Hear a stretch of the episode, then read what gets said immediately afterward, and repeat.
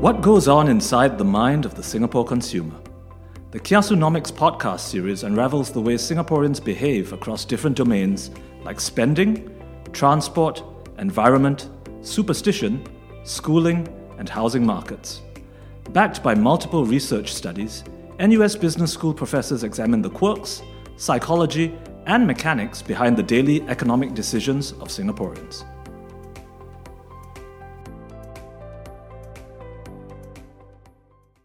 Welcome to another episode of Kiasunomics podcast. Today I want to discuss on climate change.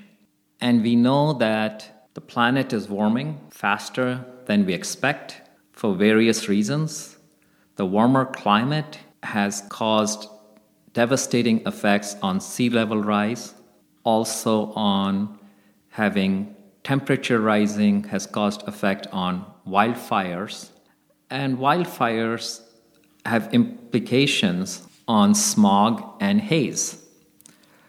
Singapore has experienced this firsthand from haze episodes of wildfire burning in Indonesia.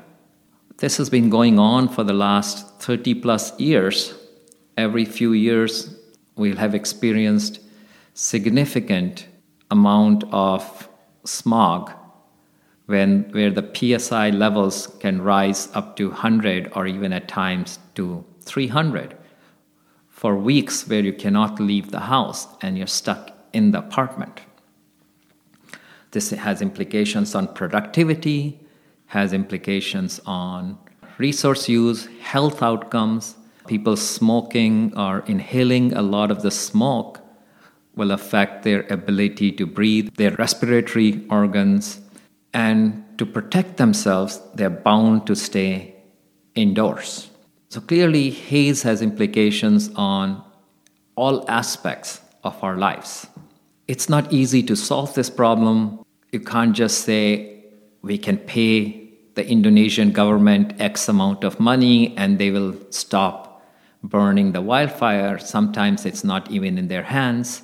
These are just forests with drier climate and higher temperatures, they just ignite on their own. So, even it is in the best interest of Indonesia to not have wildfires and haze conditions. Sometimes they cannot control it. But we wanted to understand what are the implications of haze on individual behavior. So we looked at various aspects of it. Uh, let me start with at least two of those. How does this affect our basic primary resource usage, like water and electricity. Those are important factors, and obviously, uh, sustainability measurement for any country. And at the household level, do people now stay indoors and as a result take longer showers or more showers? Or turn on the air condition more often just so that they can protect themselves against the the hazy conditions outside. Maybe they also need air purifiers that are turned on 24 hours a day during this time period.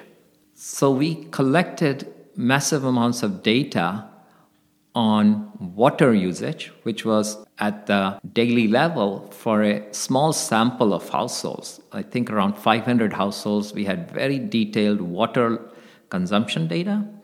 And for building level, we had also collected electricity usage data. So let's talk about the water first. Uh, what we found is that if we look at the haze episodes over time, that during any given haze episodes, depending on the intensity on the, and the length of the episode, the water consumption would go up by as much as 10%.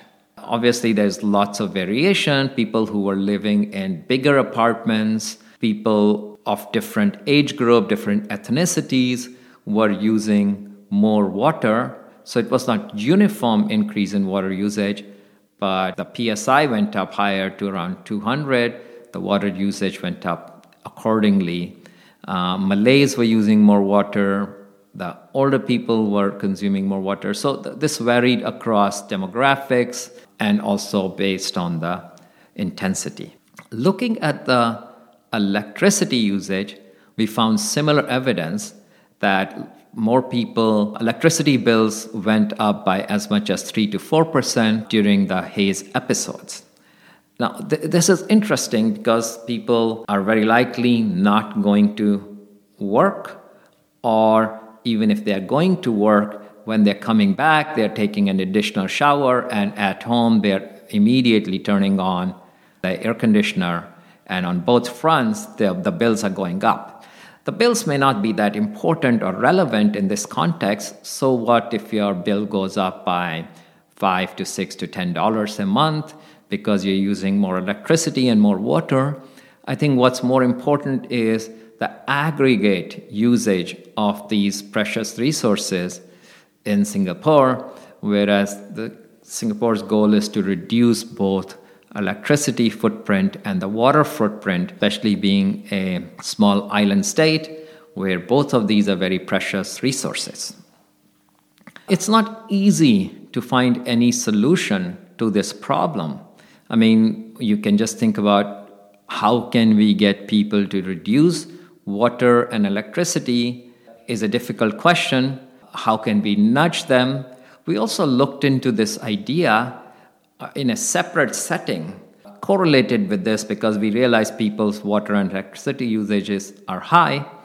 We wanted to see how can we get people to reduce their uh, water usage. So we designed a simple experiment where we actually gave fitted a meter into their showers where the meter would measure how much water do people use for a given shower I mean, you'll be surprised that in Singapore, on average, we use around 21 liters every time we take a shower.